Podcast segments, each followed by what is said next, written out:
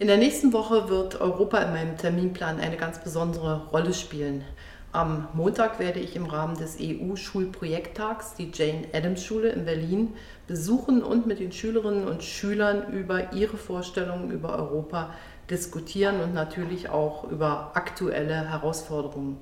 Und am Donnerstag werde ich die Laudatio halten auf den französischen Präsidenten Emmanuel Macron, der in diesem Jahr mit dem Karlspreis in Aachen ausgezeichnet wird.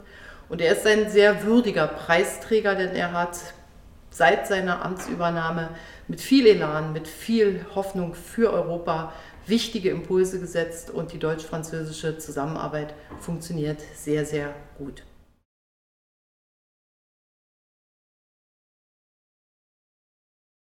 Am Montag beginnt auch mit meinem Schulbesuch ganz offiziell der Bürgerdialog der Bundesregierung mit den Bürgerinnen und Bürgern hier in Deutschland. Das ist ein Projekt, das wir uns als 28 Mitgliedstaaten gemeinsam vorgenommen haben, nämlich mit den Bürgerinnen und Bürgern darüber zu diskutieren, was in ihren Augen Europa gut macht und was vielleicht besser gemacht werden sollte.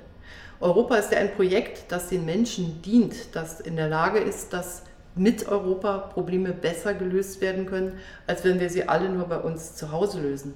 Dazu gehört aber auch, dass wir die Dinge, die wir vor Ort lösen können, die wir national lösen können, auch national gelöst werden und Europa vor allen Dingen sich auf die Dinge konzentriert, die gemeinsam besser gestaltet werden können. Und jetzt möchten wir von Ihnen, den Bürgerinnen und Bürgern, wissen, was läuft gut, was könnte besser laufen und von denen, die skeptisch sind und sagen, schafft Europa es, die Herausforderungen zu bewältigen, auch zu hören, welche Anforderungen sollten besser bewältigt werden, wo sehen Sie Defizite. Und deshalb lade ich Sie alle ein, machen Sie mit bei dem Bürgerdialog, den die Bundesregierung veranstaltet.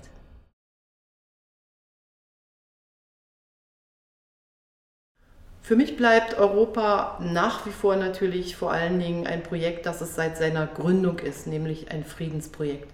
Wir haben die längste Friedenszeit in Europa und es gilt heute wieder, das spüren wir, wenn wir in unsere Nachbarschaft schauen, für Frieden und für friedliches Zusammenleben zu kämpfen. Und daraus ergeben sich auch die Aufgaben, die Europa zu erfüllen hat, nämlich stärker zu werden in einer gemeinsamen Außenpolitik und in einer gemeinsamen Verteidigungspolitik, in einer gemeinsamen Politik für Menschenrechte. Und äh, da haben wir noch viel Arbeit zu tun. Zweitens ist Europa von Anfang an auch ein Wohlstandsversprechen gewesen. Das heißt, wir müssen gerade angesichts der neuen Herausforderungen wie der Digitalisierung den europäischen Markt für diese Digitalisierung schaffen und gleichzeitig schauen, dass die Berufe, die Beschäftigung der Zukunft sozial gestaltet wird. Auch das kann Europa gemeinsam besser gestalten, als wenn es jeder alleine tut. Und drittens geht es natürlich um die großen, großen Herausforderungen, die wir zu bewältigen haben, wie den Klimawandel zum Beispiel oder auch die Frage der Bekämpfung von Fluchtursachen. Denn wir wollen natürlich keine illegale Migration in Europa haben. Wir brauchen hier ein gemeinsames System des Außengrenzenschutzes. Wir brauchen ein gemeinsames Asylsystem. Und diese Aufgaben liegen vor uns, genauso wie ein gemeinsames Agieren im Bereich des Klimaschutzes, der für die Zukunft der Menschheit so wichtig ist.